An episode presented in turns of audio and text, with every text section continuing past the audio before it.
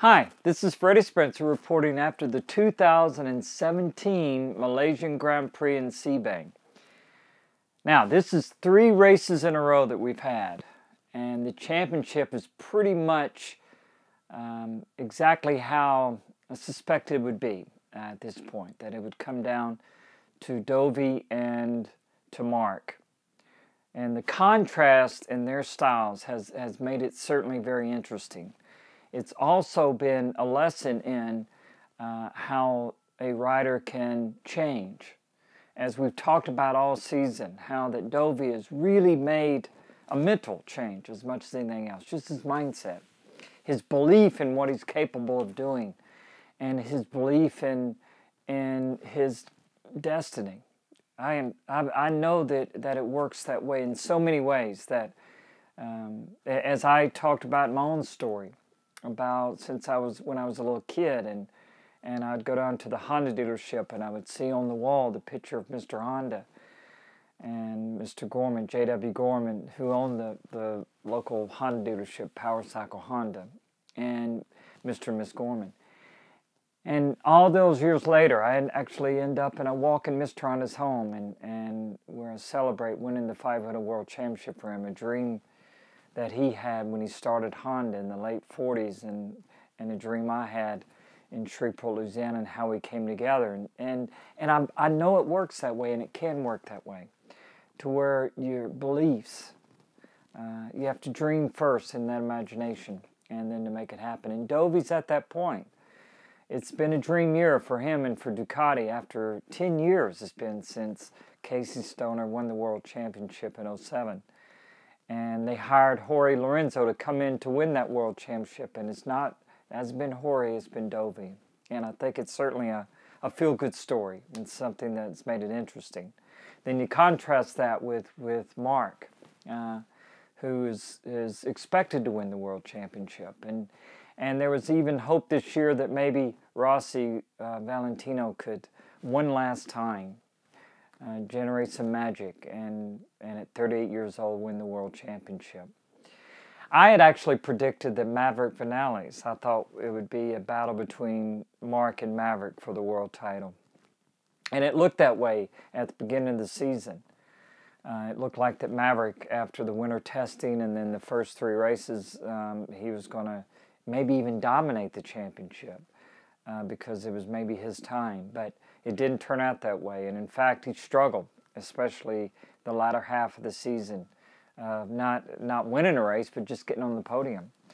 When we've talked about the trials and tribulations of the Yamaha in the, the difficult conditions, and it looked like, and it was this weekend, very similar uh, situation for the Yamaha factory team, it was, but not for the Tech 3 bike and, and Johann Zarco. And I mean, he's showing that the Yamaha can be competitive. Maybe it is the fact that he's holding the older bike and with the older chassis. But for sure, he hasn't been affected or seemed to be affected uh, by the adverse conditions as much as the factory Yamaha team.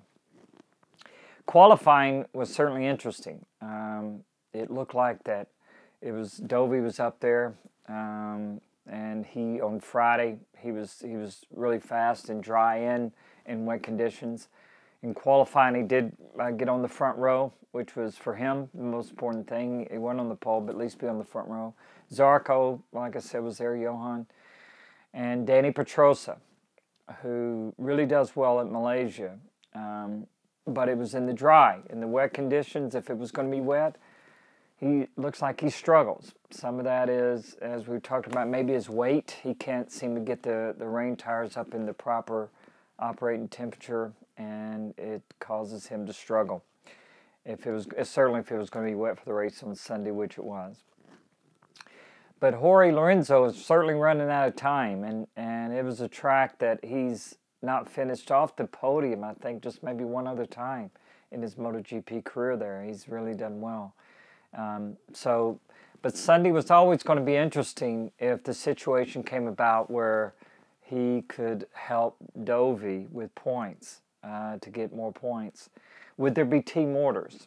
Uh, would there be a situation where he had to make a choice between winning his first race on a Ducati or helping out his teammate. I think it's a no-brainer. He wouldn't, if the situation came about, uh, if I was in the situation, even if it would be my first victory, I mean, he has to try to help Ducati win the world championship. Um, I couldn't imagine him making any other choice. So if it did, if that was going to come to that late in the race, uh, which it looked like it, it, it was certainly going to, I don't think he would have a choice. As the race started, uh, Marc got an incredible start. Came from what third row to lead actually in turn one. Of course, he was in there too hot, and he ran wide, and he didn't have the lead or lost the lead. But um, it looked like it was going to uh, set up to be a, a battle between uh, the Ducatis and and the Honda. The Suzuki's looked like they were going to be pretty strong as the race or in, in the race weekend, and, and they were. But Dani Pedrosa, as I said, I mean, you have to feel sorry, bad for him because he qualified on the pole and then in the race he actually you know drifted back uh, in the in the wet conditions. The tire choice basically you know there was some that chose the softer compound tires and the harder compound. Looks like the Hondas have to run a little bit harder compound tires. I mean Cal Crutchlow, who last year was really strong in those conditions, um, wasn't even anywhere in contention. Petrucci, what a great run for him. He had to change from his number one bike to the second bike, started in the back, and worked up to finish in the top 10. Great ride for him. He, of course, I, I believe, as the announcer said, that if he would have been able to start like he was supposed to with his number one bike, he probably would have been battling for the victory like he did at Aragon. So the race kind of played out. Uh, uh, Johann Zarco was right there leading the race. Uh, it looked like he may get his first win. Um, and he was able to run the softer compound Michelin tire.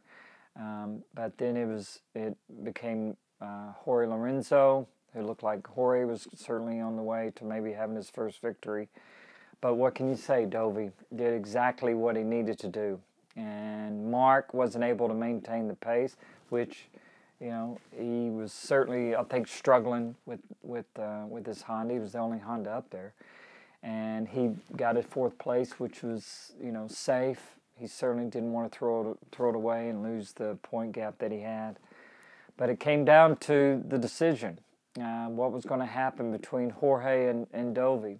And it kind of took care of itself. In turn 15, if you saw in the broadcast, um, looked like Jorge lost the front end certainly no, don't believe he did that on purpose, but it kind of answered the question. He drifted wide, Dovi was able to get by, and you certainly know that, that Jorge was not going to uh, risk anything or make a pass those last three or four laps. Dovi did say afterwards, though, that there was no team orders. And and I understand that. I've been in that situation myself where I prefer, you know, let the race kind of happen how it's supposed to and then and then it just go from there. But Dovi, like I said, said there was no team orders, but you knew Jorge was going to make that decision. Uh, but he ran wide, tucked the front end, saved the crash, uh, but that allowed Dovi to get by, and Dovi won the race, and which was exactly what he needed to do. Great ride for him, and you have to feel good for Ducati, first and second um, condition or in those conditions.